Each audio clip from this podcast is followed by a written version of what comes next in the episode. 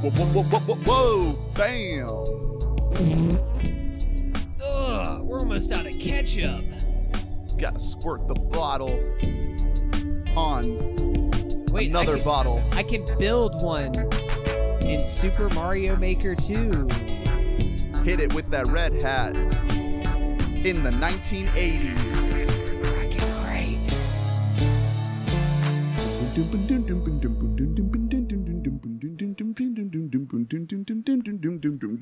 Bow, bow, bow. Yeah, Hello. that was great. and welcome to We Bought a Mic, a podcast about Netflix shows and Criterion Collection. I'm Ernest Calderon, I am Hunter Mobley. and joining us today is the great Adam Sardorius. How's it going, Adam? Oh, it's great now that I'm doing another W- Wabam episode. Yes. Um, I've kind of just been like yes. waiting outside your house like ever since the last episode. So We asked glad you guys could have like we asked you like have you watched anything and you're like no, I've just been standing here waiting for you to call me back in. yeah, I've just been making shitty Twitter memes and waiting for every just waiting for the next episode to pop up. Well, we're glad to have you back, Adam, for our little catch-up corner. We are doing a little bit of Stranger Things talk, uh, and then a bunch of crack and crate that Hunter has uh, just been. I think you've been. Uh, I've Kinda- been I've been collecting it. Oh, don't don't you worry. it's I'll- been building up. It has been. You could say you have like crate blue balls at this point. but I oof, but I let's just say I was very satisfied at the end of this watch through. Ooh, okay. Well, before we get into that, got a quick bit of news today. Uh, David Fincher is making another movie. What is this? Five years after Gone Girl? Gone Girl came out in 20 yeah, 2014. Yeah. So it's not going to come out this year, so it's going to be longer than 5 years. Mhm. But at least we know he is making something aside from just Mindhunter season 2. which is about to come out. Yeah, coming out next Adam, month. have you seen Mindhunter?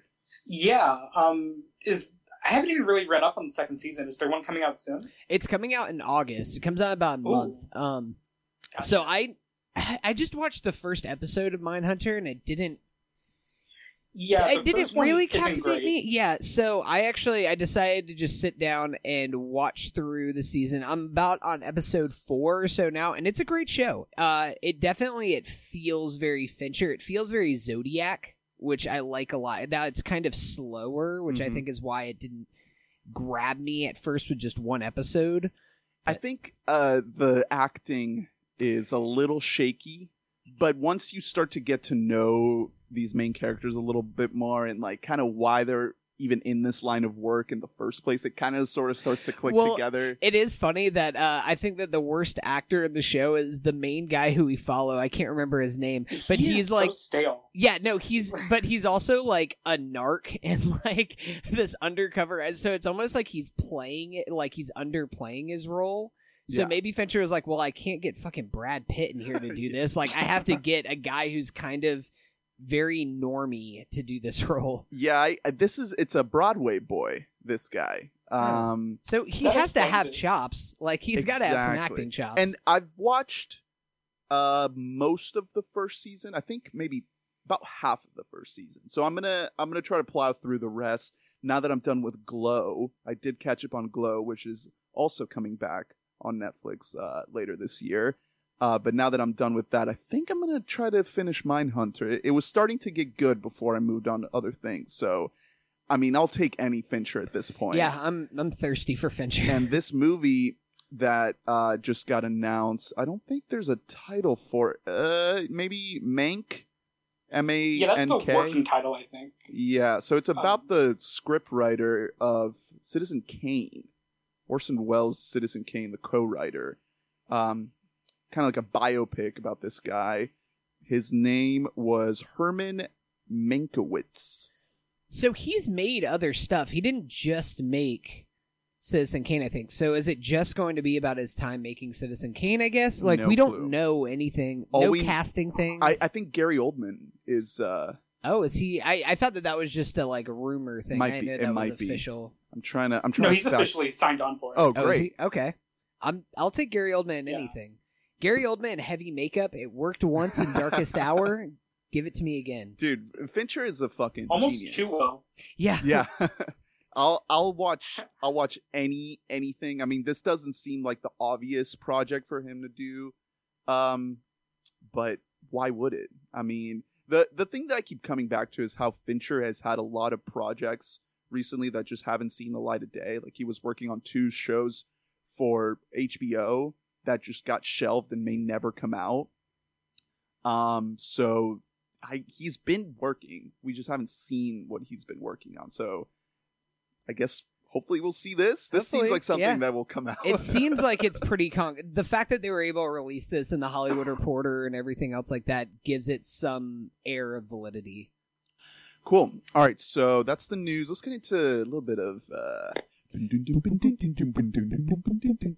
Stranger Things 3. Uh it dropped on July 4th, all 8 episodes, uh, binge style as as it does. We haven't had Stranger Things in a minute.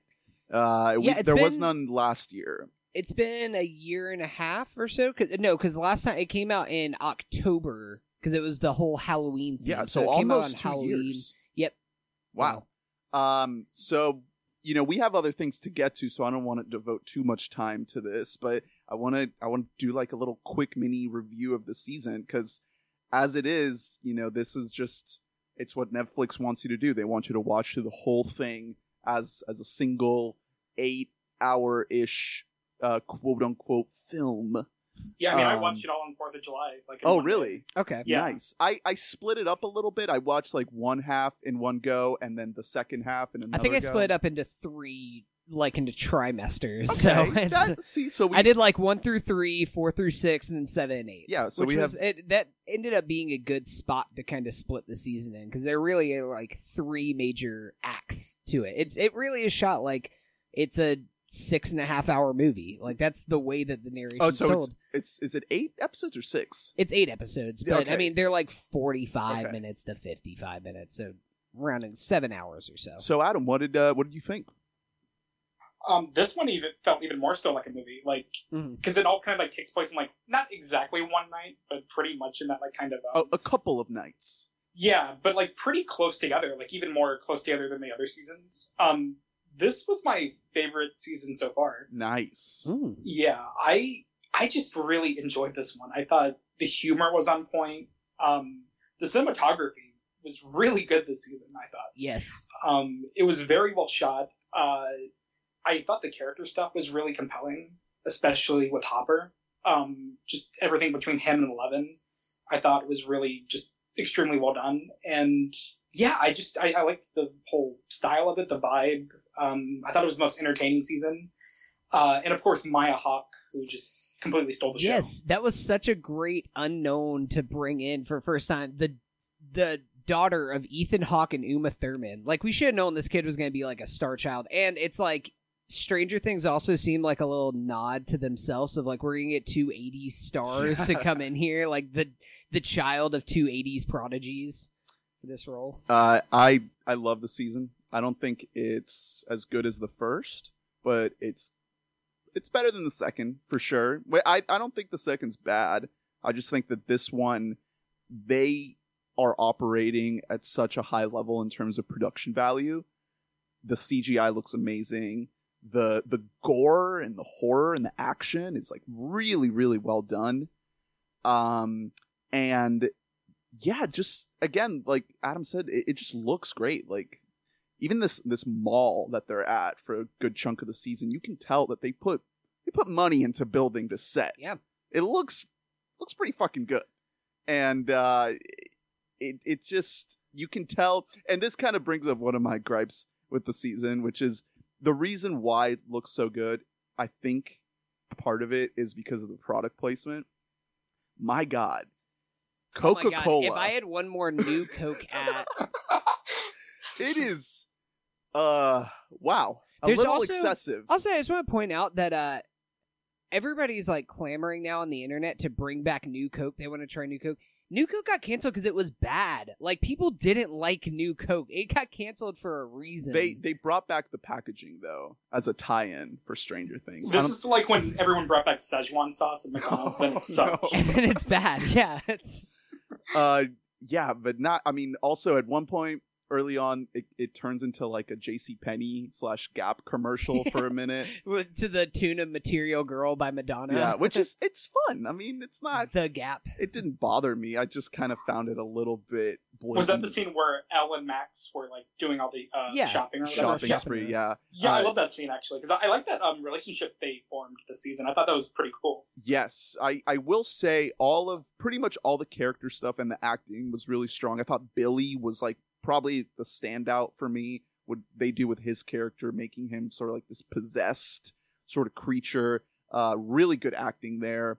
Um, Hopper though, we got to talk about Hopper. Yeah, well, I w- before we get into Hopper, because I do, I have, I have some thoughts, and we might even want to put up a little bit of a bumper if people haven't seen Stranger Things. According to Netflix, it's like the most watched thing ever on Netflix with Stranger Things season three, but I don't know. Um, I will say a little bit of background. I really love Stranger Things season one. I didn't even finish Stranger Things season two because I was not feeling that at all. But the one thing that Stranger Things 2 did that I loved was the setup of Dustin and Steve together. And that is my favorite that's my favorite like plot line of everything that's happening it's so this fun. it's just so perfect. Like they're just these two unlikely friends that are separated by like 7 years apart from each other which they even kind of poke fun at. they at just one point. play at they just play with each other and then maya hawke being like the realist in all of this like pointing out kind of the absurdity of what's happening i loved that whole dynamic um i really enjoyed this season i don't know if i like it quite as much as the first season i don't i i still it's hard for me to say that the show is like completely like essential must watch tv i mean it is that it's mass appeal enough to be Yeah. but like I don't know if this show's gonna make my like top ten of the year. It might just barely make mine. yeah, We'll it's see. like it's it's hovering around the eight to ten range now, and we're in July, so I don't I don't know where it's gonna end up, but it's still a really fun show. it's so fun. It's I a- mean, that, it's just a thing. Yeah, that's the whole thing about it, is that it's just it's a fun time. It's a breezy watch, which is that's something that Netflix has they were really good at first, and then they've kind of uh been making things more difficult with some of their newer dramas that they've Mhm. pitched are a little bit more slow but then they end on some big hook that's supposed to make you stick around but this is just Yeah. it just flies by 45 minutes just flies by exactly He- like the i think the best thing about this show is that it doesn't feel like a chore a lot of peak tv can feel like a chore and i'm at this point where like if something feels like a chore i'm not gonna fucking watch Yeah. it i'm not gonna devote my time There's to too it. much time it's not it's not worth it. I'll watch something else. There's plenty of other things to watch. My- stranger things it is just a good hang. Mhm. it's a good hang.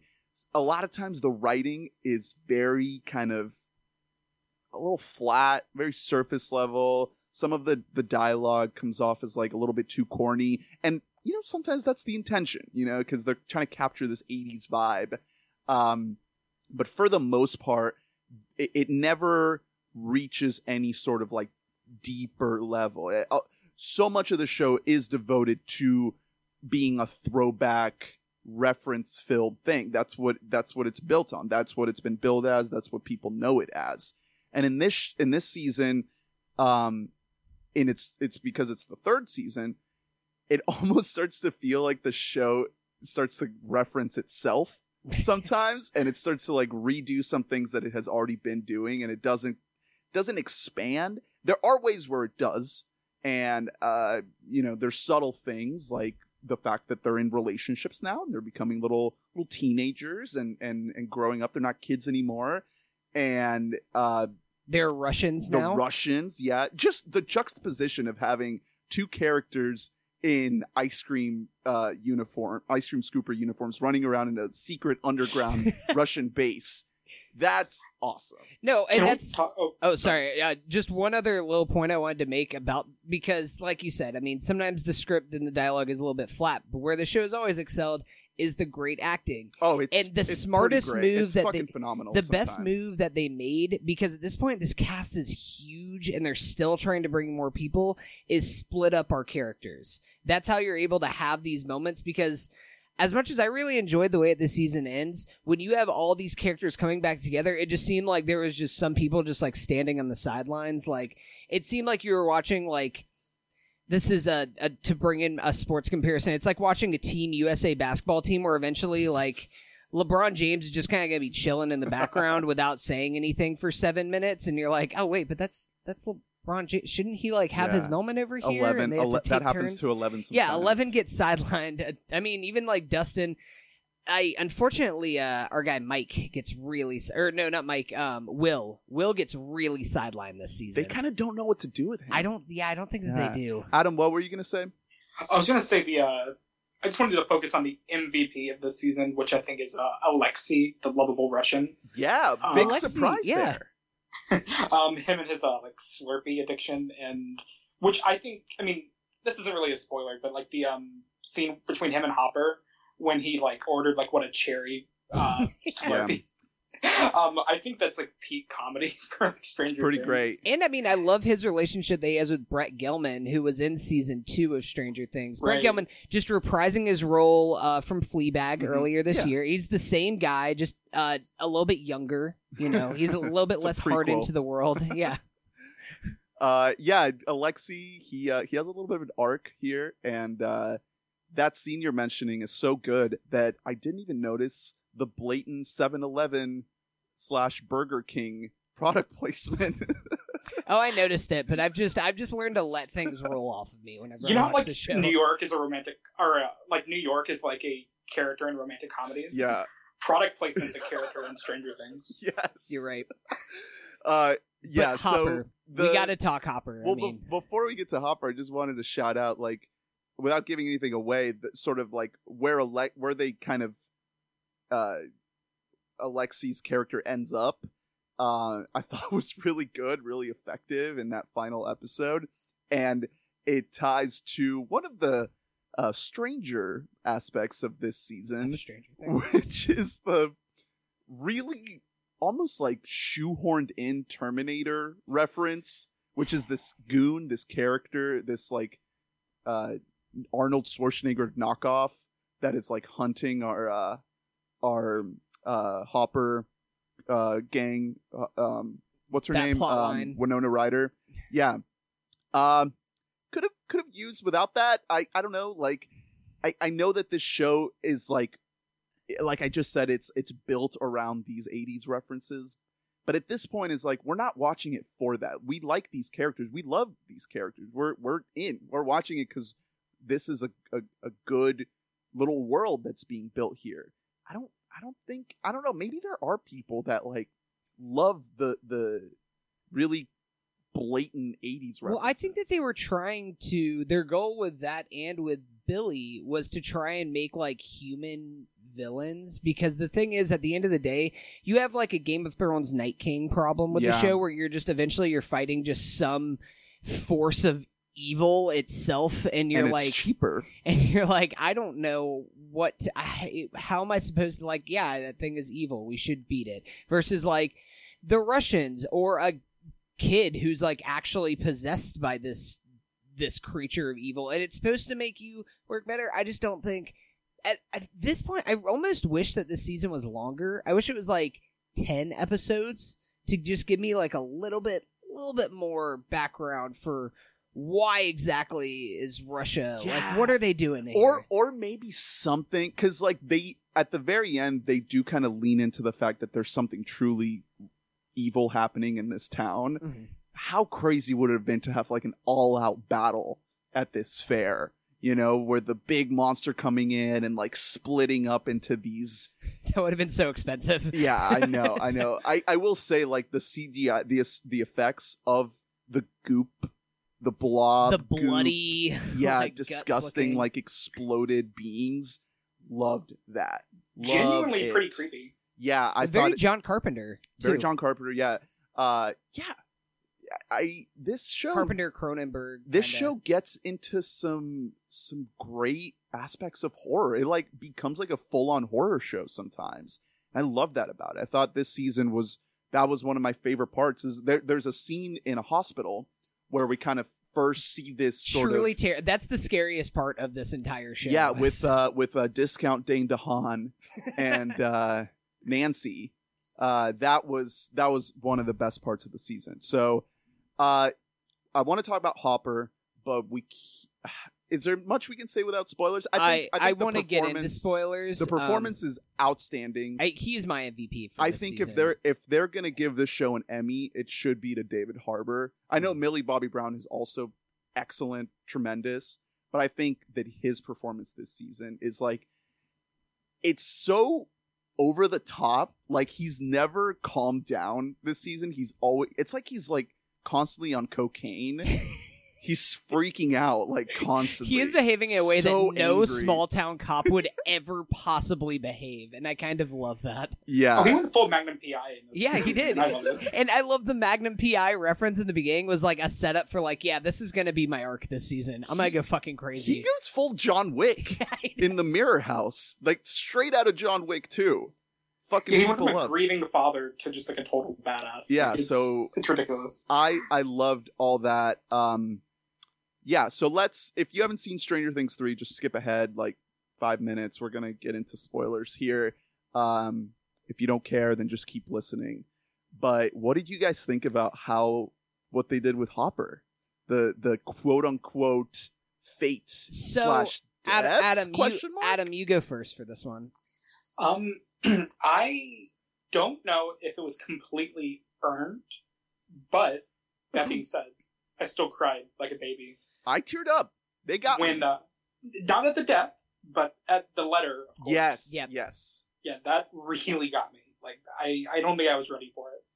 Um, just I, he's such a lovable dad, and just the fact that he, I don't know, like the way he went out was so sad, and I don't know, it maybe it was also Millie Bobby Ba- uh, Brown's performance in that scene where she's just like tearing up reading it. She's so good. It just it really got me. Um, but his I don't know if he really has an arc in this season. I mean, there's nothing really. I don't know. There's no. He just has a lot of fun that he dies, but um, I still was pretty moved by it. Um, so yeah, I, I really enjoyed it where he ended up, and uh, but although with that post credit scene, I'm not completely sure if he's actually gone. Yeah. So that's that's what I wanted to say. Was I thought I loved the way that he went out. Is like I was watching, I was like, Like, oh my god, they no, did well, it. and because I had this thought while watching it, watching how how bloated the screen looked when you had all these characters on place, I was like, we're gonna have to have like a major character is going to die in this episode, and I almost had a feeling it was going to be him. And whenever it happened, I started to get kind of emotional, and then I thought to myself, "Do you think that David Harbour went to uh went to the Duffer Brothers and were like, hey, so I got this big franchise lined up with Hellboy, so I'm gonna need y'all to kill me out of this thing, Well, so I he's- can go make money from that." He's in the Black Widow movie. Yeah, so So and I just I like to think that he asked for his own death because he thought Hellboy was going to be such a big hit. Um, but then I felt all my emo- emotions be completely undercut by the post credit scene. If that is actually him, which they don't show him. they don't show They just him. say the American. The American, which I guess it could be what Brett Gelman or or no, Nah. or, who was it in season two? Did Could some be a new, it American could be a get- new character for all we know. I just I I will say, I mean, I'm very interested. I thought that there was a chance they were going to do it in season three, but it looks like they're definitely going to do it in season four, where they're going to go outside of Hawkins. Mhm. Because I want to know. I mean, well, they some say, characters are still in Hawkins.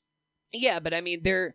I have a feeling because they say at the end of the season, they're like, "All right, yeah, so we'll uh, we'll see y'all for uh, Thanksgiving, right?" So I have a feeling that the next season's going to be like kind of a Thanksgiving holiday kind of theme. I I mean, think we've gotten kind of holidays. We had Halloween. Now we've we had Fourth of July, Yeah, summertime. So it makes sense to have like a Thanksgiving, Christmassy I like that. type thing. Oh. I can't wait for when they're all gonna watch planes, trains, and automobiles together.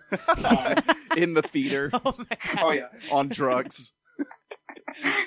you know that's gonna happen. I can, Yeah. I'm, I'm gonna bet on it now. I would be so. or like that. National Lampoon. vacation. They sneak into vacation.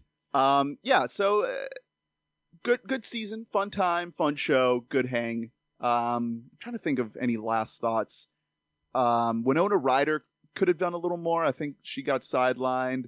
I, Um, that's just the thing. I'd like, and now they introduced um Mike's little sister. Is she going to be part of the cast? Like this cast was too Yeah, big. I thought she was okay. She, uh, some of her line readings. She was fine in spurts, weird. but I didn't like her. Like whenever she actually became a member of the gang by the end, I was like, "There's too many people in Good, this good character to kind of conceive of. You know, this like smart ass little girl, but the performance I think was a little shaky. Um, overall, I think these kids are all great actors. I think you know that's kind of like the jackpot that this show hits is the the performances that they got from these kids. Um, yeah, it's it's a good time. Oh, one last thing. Uh, never ending story, full Oh. musical rendition. that What- was beautiful. What did, Adam, as what did you think I of that? I wanted to hate that, I loved it. I loved it so much. I was like shaking my head during the whole thing, but then but I had a smile on my face. So, So why I love that so much is because they're in such like a classic, like almost Mission Impossible esque thing where they're like, "We have thirty seconds. We have to hurry. We have to do this right now." I was getting way too melodramatic, and then the fact that she's just like, "You have to do it, Dusty, Dusty Poo. You gotta do it." And then they just bust out sing "Never Ending Story" and sing the full like three and a half minute long song to it. I just Oh yeah, the love length is what made it. yeah, no, that's what was great is that they didn't just quit at the chorus; they just kept going through. So it was, I I loved it. and then Wholeheartedly Har- uh, it. Hopper and uh, uh, Brett Gelman's like uh, reaction to it. yeah, like you Like- got to be fucking kidding me. That was beautiful. All right, well, uh, that's Stranger Things three. Thanks for uh skipping if you did, sticking around. Uh, let's get into some more catch up. Adam, you've been watching something. You saw a little something. yeah, I went to our uh, local art theater here in Orlando the other night, and I saw uh, Wild Rose. And if any of you guys know anything about the Enzian Theater, uh, they have a great selection of alcohol. And so I think maybe the reason why I was so emotional during this movie was because I had a few drinks in. The the bar that's outside. I actually ordered. We I drank a little bit outside and a little bit inside. Yeah, the Um, the new cocktails they have there are so damn good. And it's time to bring you the sponsor of our podcast today, the Enzian Theater. Eden Bar. yeah, I have my uh, my cards lined up right now. Um, yeah, I so I just wanted to disclaim that because I am pretty emotional. So the fact that I had a few drinks and did not help with this already emotional movie. Um, so yeah, this is about a uh, country singer who is fresh out of prison for uh, reasons you find out later in the film, and she's a single mother. Uh, all the help she really has is with her mother, um, who is played by uh, Julie Wa- Waters. Is her name? I think she's from Mamma Mia and the Paddington movies. Oh yeah, yeah. Um, yeah, she, um, and she's trying to work a job as a maid, but she's also kind of being pushed to, um, you know, take up her vocal talents and uh, become a country singer. Um, which and she lives in Glasgow, so there's not many country singers in Glasgow, or you know, not that many people that want to listen to country music. Uh, so yeah, it's kind of it's I want to say it's like an underdog story about her trying to make it big, but there's it's more about her just trying to be a good mother, also, um, which I thought was very compelling, and yeah, I really really was moved by this movie. I, I was moved to tears by the end, and I just thought it was beautiful and compelling, and the music. Oh my god! Um, it, the main character is played by uh, I think her name is Jessie Buckley. I want to say. Yeah.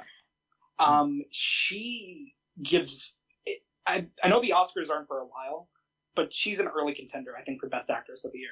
wow. Yeah, she gives a tremendous performance in this season. Or I'm sorry, in this in this movie. she Um, she does sing all the songs herself. Yeah, she does, and um, it's a lot like A Star Is Born, where it, you're kind of on stage with them um, while they perform, so it feels like very intimate, like kind of like how you're with Bradley Cooper, or Lady Gaga in that movie. Um, so yeah, it, I love this movie. I, it's one of my favorite movies of the year so far. Um, Cool. yeah, I've, Uh, I've been really. I've been really wanting to check this out. I didn't realize that was out in theaters here in uh here in Orlando, but I've heard nothing but great things about it. Jessie Buckley was in Chernobyl this year. Um, yeah, I actually I didn't recognize that was her. I didn't even know that Was was she her. the, the I looked up- firefighter's wife?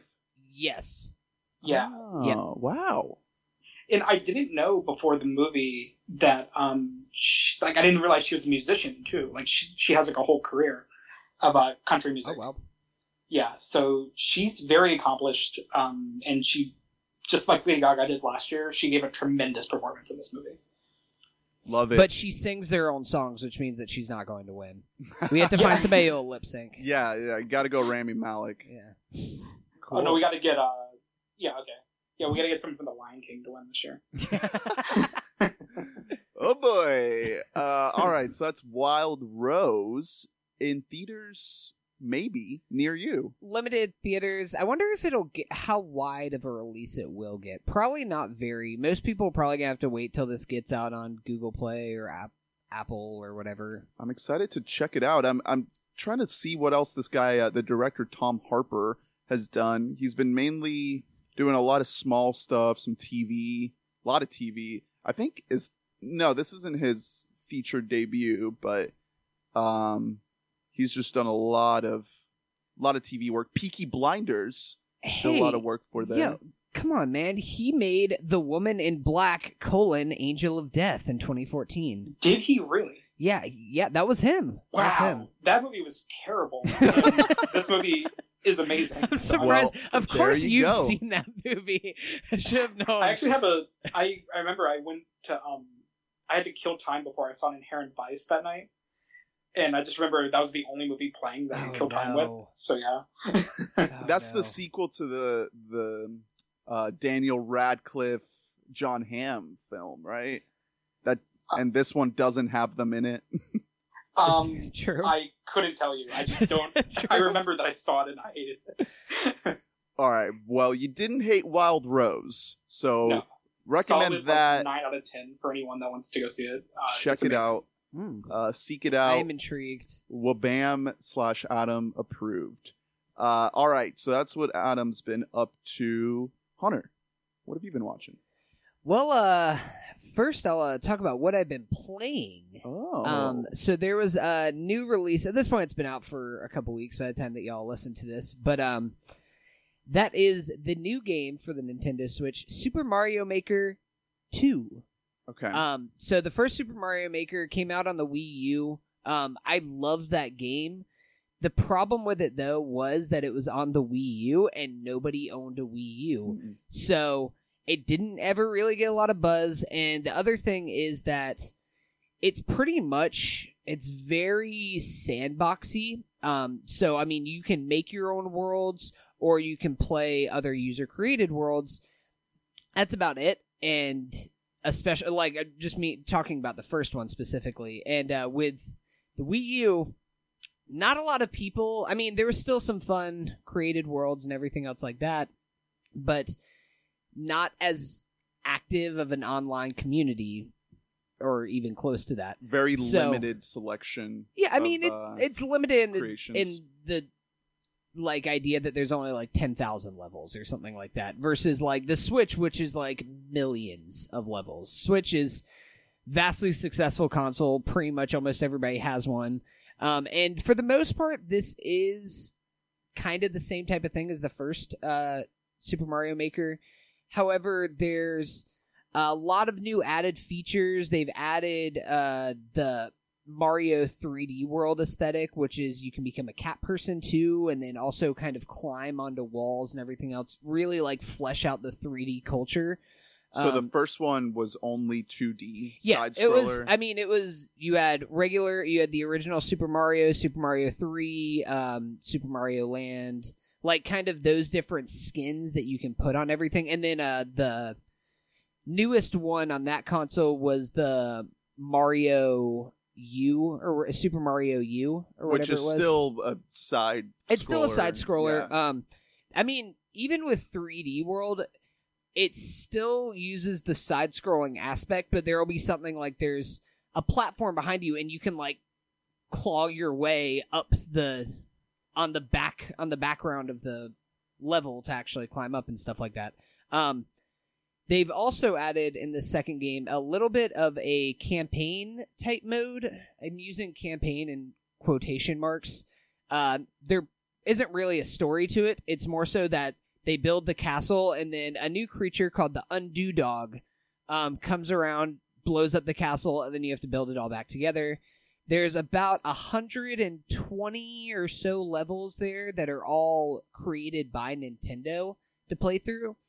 And as you play through them, you can unlock new pieces to use in your own uh, world building and stuff like that. But I loved playing through those, especially because at first you're starting out and you're just playing a level from, like, you know, Super Mario Land, like you know, just playing Super Mario World, just some kind of classic level. And then as it goes on, you realize that it's like the craziest shit that you've ever seen in your life, where it's just like there's no uh, land here. You just have to jump off of bullet bills all the way to get to your destination, everything else like that. Um, people have gotten so creative with these worlds; it's insane. I know that there's a lot of uh, game developers that have even just been like playing around this. There's a I talked about it months and months ago, but the creator of the game Celeste uh, has been playing on it and I actually follow him, and he's been making some levels that are so difficult, but they're so much fun. Um, there was a level I was playing earlier today that was a 2001 A Space Odyssey themed world which was so cool. It's like this, it, it incorporates kind of this space aesthetic with also like these puzzles and getting trapped in like doors and doors that you have to walk through and everything else like that. Really awesome. Um, I've been kind of messing around building some of my own worlds. So if you don't really, you can kind of go for it, go to it for either thing. You can go to it for playing everybody else's world, or you can try and get creative and make your own worlds. Did they do a HAL 9000? in the 2001. there actually is like kind of a cool. There's like this giant pillar um, that they all have like these like shooting bullet things at you that you have to try and climb over it and everything else like that. I couldn't even finish the level because it was so difficult. And people will make it so they're like super long. Somebody recreated a dungeon in Legend of Zelda. Oh my god. I mean, this game, if anything, what's so amazing about this is that it kind of I I can't believe that Nintendo did this. A company that's just like somebody throws a Mario skin on something and they'll just like take it down immediately, but they're like giving us the keys to the car for like making any kind of Mario World you could ever imagine. Like really with this there's no need for Nintendo to ever release another side-scrolling Mario game. Like we're the only other Mario games that we'll see in the future will be games like Odyssey that are more open world aesthetic because why would you? Like this game you can do everything that the side scroller Mario Damn. has to offer. Have you made anything? Yeah, I made a one world um which uh had a few people play it. Uh, most people got very angry because it's very difficult. Um, but I had to make fun. I made like a spike world that if you just have like one misstep, then you will die and you have to start over again. So it's really fun. Um, I definitely highly recommend it. It's one of my favorite games of the year. There haven't been a lot of great games. There's been a few really big disappointments as far as games go this year. Um, Oh. I mean, think about Kingdom Hearts. Yeah. Ugh, ugh. Have you Kingdom Hearts wasn't good. Kingdom Hearts three. It was. It was. It's a fine game. It was a major disappointment that it was. It's just because I hy- I overhyped it myself. it's so confusing to follow what's happening in the story that it's very Gotcha. discouraging. But it's still fun to play. I loved to- the first two when I was a kid. I just Oh, never I- got around to playing three yet. I loved the first two. Like love, love the first two. But since then, they've released like forty other side games, and you have to know all of these other random characters and what their Oh, relations yeah, are. And also, like four of them are the same person that are all tied together. Every It's- character has like four versions and three clones and seven alternate names. Yeah, it's it's very convoluted. Back back to Mario real quick though. Uh, has anyone made a Twin Peaks Red Room? I I will actually buy the game and play it. That is I'm sure. I honestly, I can almost guarantee that somebody has, and if they haven't, somebody's going to because That because would be so funny. there's like such cool things. Like people, um, people do some uh they did like one that's like themed to music to uh um i'm trying to think of what the actual name of it is but to a kirby like the main theme of kirby like that you have to jump to the beats or else that you'll die and stuff like that Oh, like That's super creative. it's so creative some of the stuff that's doing it's like baffling that Yeah. people are this creative I've Like- seen some that you don't even have to play it. It's just like an artistic creation. Oh, like yeah. you jump in and you just see Yeah, some like- crazy artistic thing that people made. No, those are actually some of my like some of the ones that I love the most is just ones where you'll like stumble on them where there's somebody will just have a note that's just like don't move and then you just stand there you'll drop right in and you'll just go through and it'll be like a minute and a half of just the most crazy beautiful stuff that you'll ever see. Yeah, and you, it, it- some of them are like a Rube Goldberg machine where Mario's getting like pummeled around. you don't even have to touch the controller. Yeah, no, I mean it's I can I would be willing to make a prediction that in like 10 years from now there'll be some kids who are like at this point like 25 years old starting to be like budding game developers that'll be like yeah i started playing super mario maker 2 and that like really inspired me to want to start making my own levels and everything You hear that, kids out there? You hear that? There's there's hope for you yet. if you i mean hey listen you little seven year old what you don't have a switch? You bully your parents. You beat them up. If you can't beat them up you steal money from your mom's purse you're gonna want to look for it's gonna be a, a red capital one card. Just go ahead and get that number on there. Get yourself a switch. Get yourself mario maker. Yeah. become a game developer. You'll Yeah. pay your back In fact, the first few kids that call into the show will buy you a Nintendo Switch. Yeah. yeah adam sidorius has offered to buy whoever calls No, in wait, I right said now we bought a mic. I didn't say Adam Star. oh But yeah. If, any if- when your mom asks you where you got that switch from with her money, tell her we bought a mic sent you. but yeah then run away. Yeah, then just run away. yeah, but I mean, I still have a lot more to say about uh about Super Mario. Oh my god! Oh oh, what's happening? Oh no! It's taking me in. Kraken crate. Jeez. I was That was fumbling everywhere for some paper, but I couldn't find Bravo. any paper near me. I tried to crumble up a piece of cloth, and it made no Yeah. noise at all. We're So- we're gonna need to come up with another uh crack and crike. Here, For the- hand, for the hand me, channel? Hand me, hand me something. Hand me something that I can crumple. Um, we're gonna do this again. yeah. Uh, whew, man, that was crazy, man. Yeah. But anyways, you know, I I can just keep talking about Mario for hours. And oh, uh, oh no, something's happening. It's it's it's cracking great All right. So what have you That been? take two? wh- Okay, What all right, what have you been good. uh, cracking? All right, so um, first of all, we uh a couple weeks ago we raved and raved about being there, the Hal Ashby film. hmm Um, so I did want to before I actually get started, I want to give a shout out to right now Barnes and Nobles. They're having their sale. It only happens once or twice a year. Their Criterion sale. All of their Criterions are lifted at half price. Granted, normally their movies are like forty dollars, so now they're like twenty dollars. But still, twenty dollars for some of these movies uh, is better than Amazon or anywhere else. And if you get Barnes and Noble's membership, it goes down to even cheaper. It'd be like sixteen dollars for Criterion Blu-ray. And remember, if you use promo code WABAM at checkout, you'll get an Yeah. error code, and then your computer will crash. You'll get a pink screen, uh, but then the Criterion logo will come up, and then you won't be able to use your computer anymore. and then we'll have all of your information. It'll be fine. Um, so the first, but getting back to um, uh, Hal Ashby. So we raved about being there, but that is actually the only Hal Ashby film I've seen. So decided to spend some of my hard-earned bucks and pick up not only being there, but also Harold and Maude. Um, either of you guys ever seen Harold and Maude? uh, I don't think so. I'm familiar with the film, but I don't recall ever seeing it. it's one of my biggest blind spots. I think.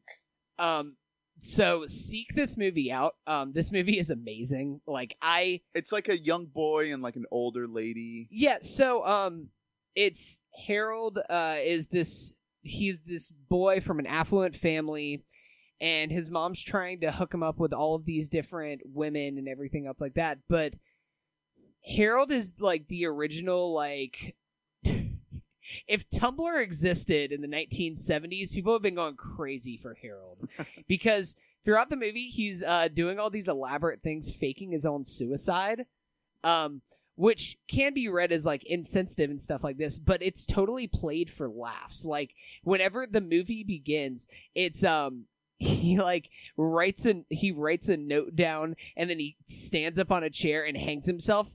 At first, I was like, "Yo, what the fuck?" I didn't no idea that I was getting into this. His mom walks in and is just like, "Harold, come on, we have a date. We don't have time for this." And you just see his face as he's like trying to pretend like he's killing himself.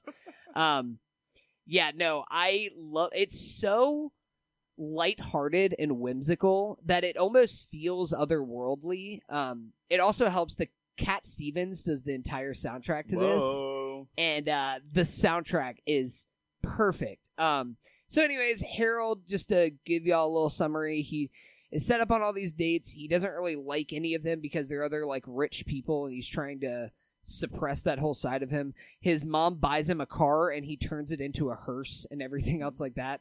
He's he woke. likes he likes to just go at to funerals to just like be reminded of his own mortality and stuff like that. And that's actually where he finds Maude because Maude's just like, "Oh yes, I'm just here because I like to think about death too." And Huh. they form this um kind of unlikely um friendship, I guess, between the two of them and they kind of they learn a lot about not only what it means to die but also what it means to live and kind of embracing every day and just kind of treating it all like it is your last. Because i mean instead of just like always looking forward to death because you hate everything like go out there and do something crazy do something wild that uh nobody would expect. Like one of my uh, favorite lines in the movie i had to write down but it's just uh maude speaking to harold says uh everyone has the right to make an ass out of themselves. Don't let the world judge you too much. And it's just like it's one of those things. It's like, yeah, I mean, just do whatever you want to do that makes you happy. It's kind of crazy that this movie came out in the '70s because it is a breeze to watch. Like, I'm just I want to watch all Hal Ashby films now because if they all have this breezy nature, then Hal Ashby might be like one of the most underrated directors of his time. Yeah, I think being there and Harold and Maude are his most well known. Yep. Everything else is pretty under the radar. Yeah, I love being there. Um, I was just looking into Harold and Maude like while you were talking, and I, I was like looking at what year it came out, and I was expecting it to be like an '80s movie, like the way you're describing it, but it it's 1971, which 70 is it's crazy. it's before being there. It's eight years prior to being there. wow. Okay. Yeah, It's- I really want. I mean, I've always wanted to because it's it's widely regarded as like one of the best movies of all time. Um, I've always wanted to watch it, but now I want to watch it even more. Yeah, I I highly recommend it. I it's hard for me to say that I like it more than being there, but then again, being there I think is just like absolutely perfect. Being there is one of my favorite movies of all time. So I mean, Harold and Maude is still a strong, strong nine. Like it's still an amazing movie. Highly recommend um, for everybody to check out. It's not on Criterion Channel yet, but I'm sure they'll. I'm sure it'll be coming on there. Criterion on. Channel has been kind Actually, of shuffling through everything. Yeah, is it? I'm, I'm not sure. I have the now. physical, so I don't. I don't think it is. Um, next up, uh, speaking of the Criterion Channel, though, uh, the next couple are movies that I just watched on the channel. Um, so, uh, uh, for those of you who don't know, Criterion now has their own channel. Subscribe for seven dollars a month and have. it's actually ten to- now that because we got the early access. Price. Okay, well, so it's ten dollars a month, uh, or if you can travel back in time, you can get it at seven dollars a month. But uh, either way, ten dollars, it's an amazing value too. Um, there's a there's a few movies on there that actually aren't even on Criterion that are on the channel that are either like Turner Classics or something else, and one of them is uh, The Wicker Man. So um, not the Nicolas Cage. not the Nick Cage one. So I've actually seen the Nick Cage one back whenever I was younger, and yeah, that's yeah. So this is the original one, um, starring, well, co-starring, I should say, Christopher Lee, our guy, Christopher Lee, Yeah, wow. legend. Um, he, uh, it, Count Dooku, huh? yeah, Count Dooku himself is in it. His Saruman. best role. yeah, not Saruman. It's Count Dooku. Um, so uh, the main actor in here is Edward Edward Woodward, not to be confused with Ed Wood, uh, different guy, um, but it's he plays this police officer who is investigating the disappearance of a girl and travels to this island off the coast of uh, Scotland, I believe. Yeah, off of the Scottish Isles, and kind of just discovers that everybody is batshit crazy. Um, I watched this movie because a lot of people were drawing parallels between this and Midsommar. Yeah, Um, that daylight horror, daytime yes, horror. and uh, they. I mean, I wouldn't say that it's. Uh, it's definitely an influence. Uh, it's not like it. Wouldn't say that they're very similar movies, uh, just because one is a murder and the other one is like a cultish thing. But another thing about this uh, cult is that they are they are all celebrate this pagan culture where they worship the sun and the lord of the waters and all this kind of stuff and they like dance around naked around fireplaces and stuff like that and have these weird rituals. They teach their kids in school like about like the best thing is like they all dance around like a uh, pole and they're just like what's the semblance of the pole? And they're just like because it's phallic. Like these little kids and everything. Um it it's very fun movie for being uh, as dark as it gets uh, I definitely would recommend it, especially if you're a horror fan. This is like one of the classics. It's always been on my list of classic horror movies to check out. Um, it definitely it's influenced a lot of American movies of the late '70s, early '80s that try and capture that. Um, one normal man wanders into crazy society and then is sent into becoming mad. Like that kind of this is one of the movies that really set up that whole formula to take place in a lot more American movies later on. Is there a bees scene? There's no bees. Okay, good. Yeah, no bees. Um Christopher Lee never sends the bees. Uh, my boy Ed Wood never screams out bees. So I will say, uh, uh, Harold and Maude is on the Criterion channel.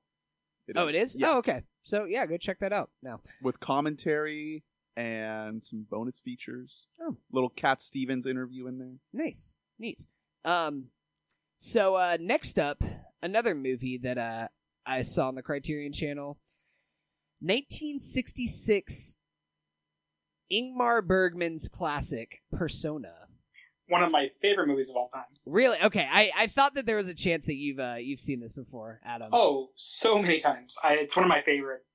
Pro- It's definitely my favorite Bergman movie, and yeah, it's, a masterpiece. So I I love this movie too. I definitely had to think on it a bit. Um, the beginning sequence of this movie is like you watch this and you're like, oh, David Lynch, like obviously is a big fan of Bergman because it's just like almost disconnected. It seems disconnected, like flashes of like the original horror movies where there's like a man dressed up as Dracula pops up with like flashing between like a film reel running out. It's some of the most art house shit that I've ever seen in my life. It's all black and white, and I I love that. A- Adam, do you want to speak about Persona?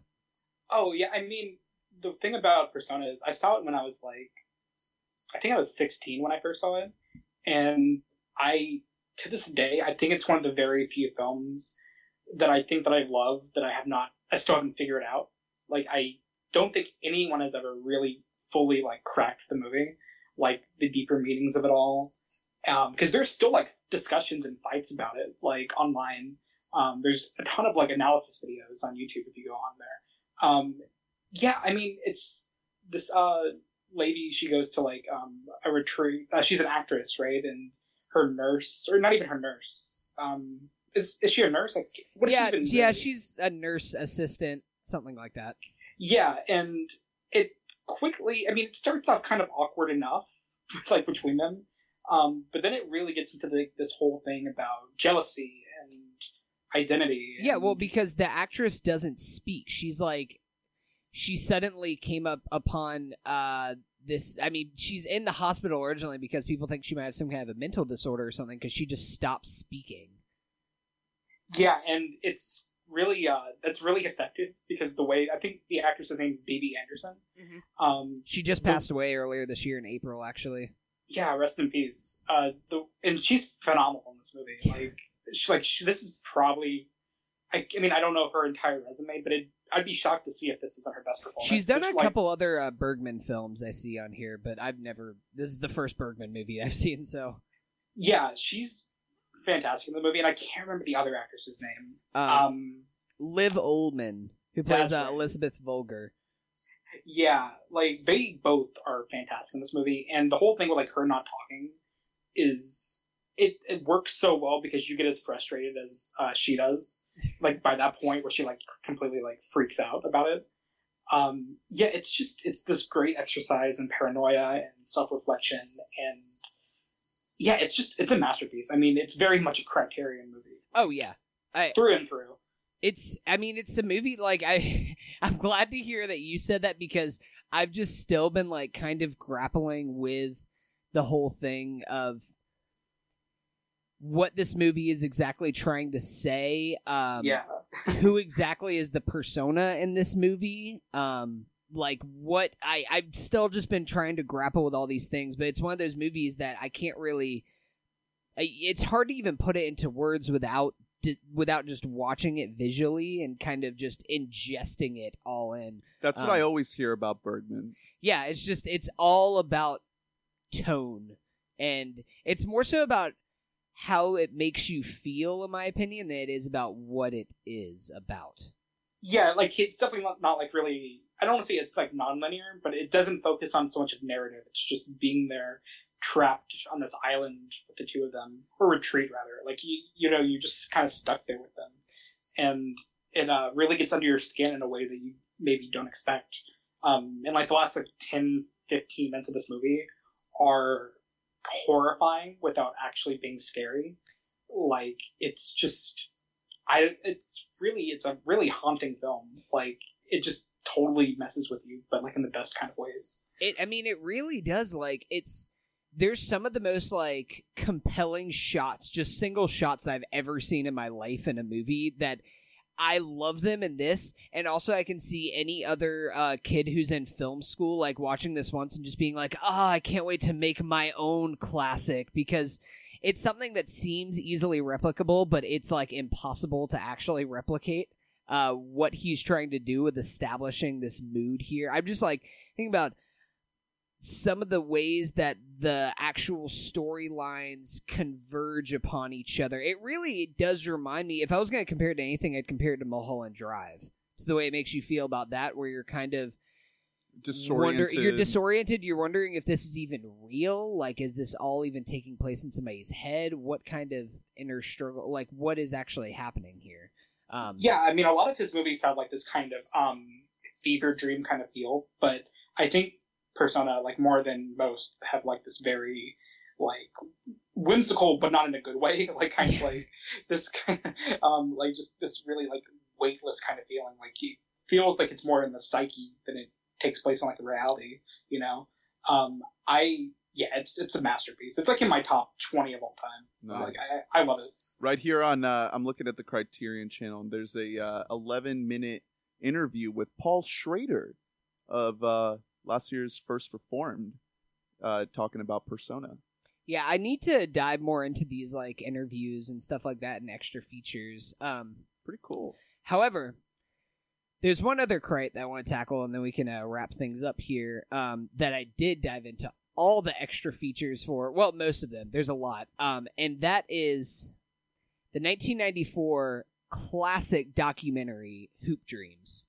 Um, so as listeners of the pod know, I'm a big basketball guy and I'm a big documentary guy. I've honestly I've been having this criterion just sitting there and I was just saving it for the right day. And I figured, why not do a triple feature of the Wicker Man persona and then wrap it all up with Hoop Dreams? Um all in one day yeah, all in one day, Oh just back to back to back. I think I took like a break to go get beer or something like that. But otherwise, uh, just kind of got through all of this. Um, that's what happens when Respect, like honestly. that's what happens when the best movies that are in theaters are Stuber and Crawl, and I'm stuck at home all day. Um, Hey, so Crawl's a masterpiece. we're gonna It's- save that for. film, it's a documentary. Yeah, so it's It's that's just- just how Florida is. It's just about being. It's the life of Florida man. it Um, really is. so hoop dreams um This movie, a little bit of background about this movie. This was originally supposed to be a 30 minute PBS uh, short, and they started making this. Uh, it takes place, it's about inner city Chicago kids that have to turn to basketball in order, that's their only path to actually getting out of the hood and getting out of the ghetto. Um, this 30 minute short that they were supposed to shoot turned into about over 250 hours worth of footage. Holy shit! um, revolving these kids in their four year journey from eighth grade going into ninth grade all the way to graduating high school going to college. Um, following two boys who and their journey together this movie is so heartbreaking and also so uplifting. And this i, I can't really without like even getting into like quote unquote spoilers i mean it's a real thing that happened uh 25 years ago uh, about the story of these boys but really just watching their journey i mean there's like some of the kids like they there's one one of the boys arthur Agee, um his family just they their welfare gets cut off and they just don't have water or power at their house for three months um, and fun fact, the filmmakers actually paid the money to get their power and water and stuff like that turned on to help them out while they were shooting. while they were shooting everything.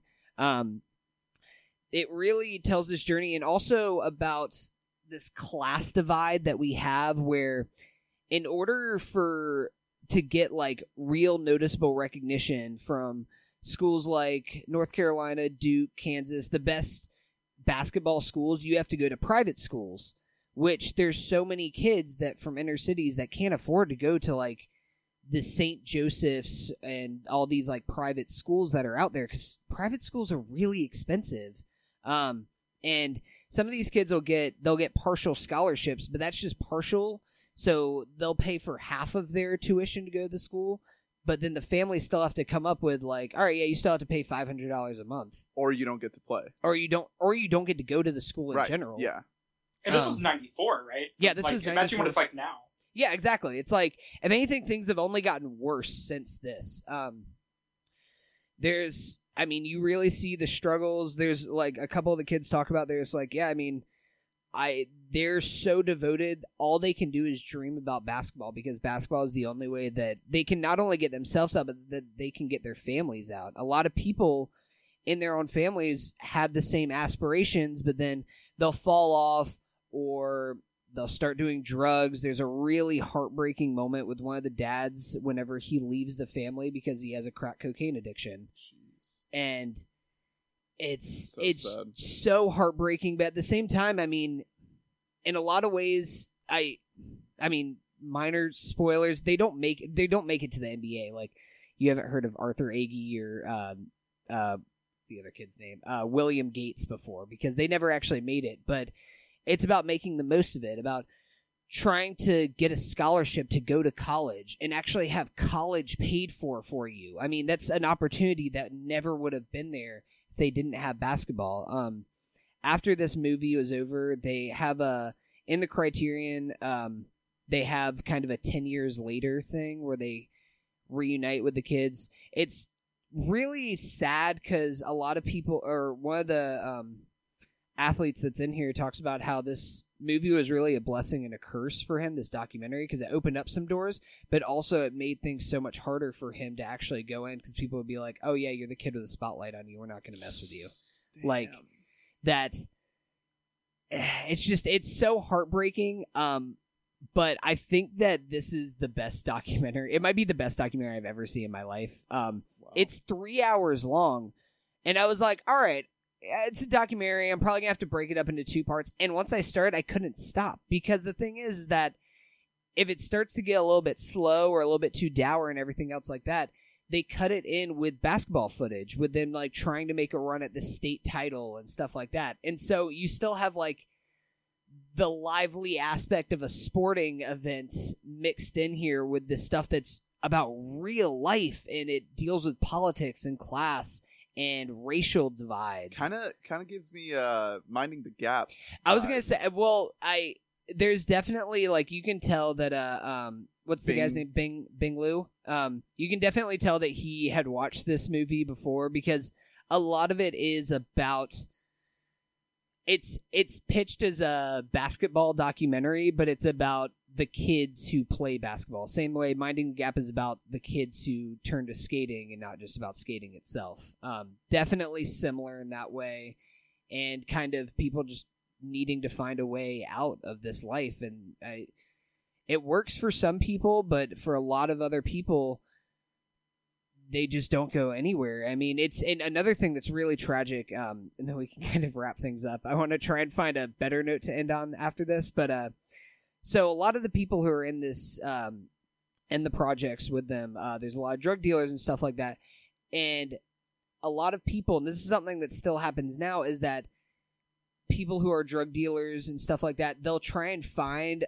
up and coming athletes and then they'll give them money ahead of time, be like, you go get yourself some new shoes and everything else like that, but then you gotta come back for us. And if you don't make it, well then they'll rob you and they'll take all of they'll break into your house and steal everything from you. Like and it's it's something that's still happening now, but I mean, you can't really blame the kids because if you're like 15 16 and you're like yeah i want to have these like fresh nikes and everything else to play with the other rich white kids that go to my school You're not thinking about down the line what that's gonna. yeah there's Gonna i mean there's also like there's a whole educational divide that happens between what education's like in grade school and inner cities versus what it is at Yeah. a nice private school um but I this movie isn't all dour and gloom. It really is kind of a success story in a lot of ways, even if it's not in the success story that you originally thought that it was going to be.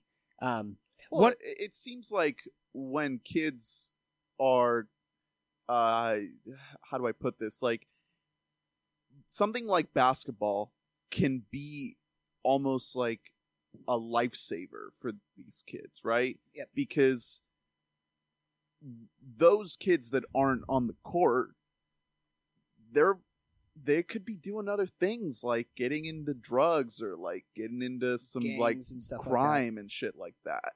And that's like the saddest thing about some of these like lower income, like you know, poverty stricken areas that are all over this country is that it, it's it can start to get really dicey when children just fall into this this routine because it's all they know and this cycle just keeps repeating. So something like a sport like basketball can break that cycle and can invite kids to to to put their time and energy into something that even though they're not going to end up in the NBA, at least they'll learn that just because they were born into this really unfortunate situation doesn't mean that that has to be their life. And basketball is also the perfect thing because unlike like skateboarding or something like that, which at the end of the day you are just alone, basketball is such a team oriented thing. And it teaches you to communicate and to work with others to try and help make each other better. And yeah, life lessons. Yeah.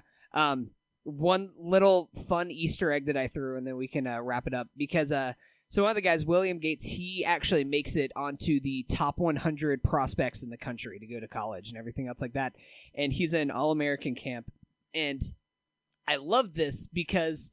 This was made in 94 before these players or anything, but there are players who actually became studs in the NBA. They're just there in the background. Like, uh, they're like showing like him, his roommates and stuff. And, uh, for, uh, fans of basketball in the pod, like Jalen Brown and Juwan Howard and Chris Webber, who made up the Michigan's Fab Five, who are all NBA studs, like Hall of Fame players, are just there. And like they're just hanging out in the background. They'll have like a line in the background or something like that. But at the time, whenever they catch them in, at the in a quick second. well, because they don't make a big deal of it. Because at the time they made it, they were just the same level as him. They were just high school kids with aspirations. nice, nice. So All right, so that has been Hoop Dreams, Persona, and Harold and Maude. Is that it? Did I And The miss Wicker one? Man. And the Wicker Man. Can't miss the Wicker Man. Uh, Kraken Krite. Thanks for sticking around. Uh, thanks Adam for coming on. Uh, do you do you want to plug anything? Yeah, um, you can follow me on Letterboxd, uh, Twitter, Adam Sidorius. Um, I just started a podcast too. Uh, so if you want to go to critics.com and check out the Critics podcast, um, after you listen to We Bought a Mic, of course. Do you have Um, it up on on the podcast apps yet? Yeah, I have it on Spotify, Apple. Uh, yeah, all, all the all the can find us. regular uh, outlets. Awesome. Yes, we will link to that in the description. Check out the Critics Podcast. Check out Adam on the socials. Uh, you can check us out at We Bought a Mic on Twitter, Instagram, Facebook. Uh, I'm at Calderness on Letterboxd. Uh, so send us your your thoughts, your takes, your recipes. Maybe you found a secret recipe for some delicious guacamole. Maybe you found the secret to help me stop my addiction with Criterion. I don't know. I just finish up a Criterion and then I crush it up, crush up the disc, and then just do a fat line of it. Ugh. The crates have to be cracked. so- Yeah. Oh, yeah, yeah. gotta crack those crates. the cracking of the crate is actually just turning it into cocaine. Crack cocaine. Crite cocaine. Cracked cocaine. All right. Well, on that note, I, I did add all of these things that you talked about to my ever growing list on the Criterion channel that I will get to one day. One day. One day I will watch all of these. I did watch, I watched like half of Black Narcissus the other day and I fell asleep. uh, very beautiful movie. Gorgeous looking movie. Um, so I'll probably try to finish that. Maybe Great I'll- recommendation. Maybe I'll talk about it. Um, yeah, I didn't. I didn't do a lot of other catch up. I know I, I I watched the Lion King, the OG Lion King. So probably talk about that next week when we get into the new Lion King. And We're I- just gonna review the original Lion King. We're not gonna talk about the new one. yeah, yeah. Well, there's also uh, Lion King one and a half. So yeah, let's maybe we'll let's get do into a review that. of that. Also, Uh, Simba's Pride. I oh yeah, Lion- it lives in you. Also, Once Upon a Time in Hollywood comes out in two weeks, and I already have my tickets. I'm so fucking stoked. I'm so ready. I, I, oh man, I know Hateful Eight was not the best, I'm excited for this one. but I'm, I'm ready. I'm ready. I'm ready. I'm very stoked. I hope it doesn't disappoint. I don't think it will. I have high hopes though. Have high hopes for Quentin and uh, what he has to bring Gotta have high, high hopes for Eleven, if you ask me. Oh boy. All right. Well, Close this out, Panic. thanks thanks for coming on, Adam. Uh, check out our review of Midsommar. And until next time, wabam. Bye bye. Chance, acid rapper, soccer, hacky sacker, cocky, khaki, jacket, jacker, slap happy, faggot, slapper, whoop, whoop, a rocky rocket launcher, shake that laffy taffy, jolly raunchy rapper, dang, dang, dang, ski, ski, she do that thing for three retweets, the album feel like 92, now take that bump for he three P, chance, hold acid, cruising on that LSD, ask yourself about my deal, he look back, say, hell yeah, let's see, this shit my favorite song, you just don't know the words, but I still fuck with you, you just ain't never heard. It go like count that stack, pop that captain, down that jack. All my niggas hit that zit, and all my ladies rock that bitch. My jam, this my jam, this my jam, this my jam, I like that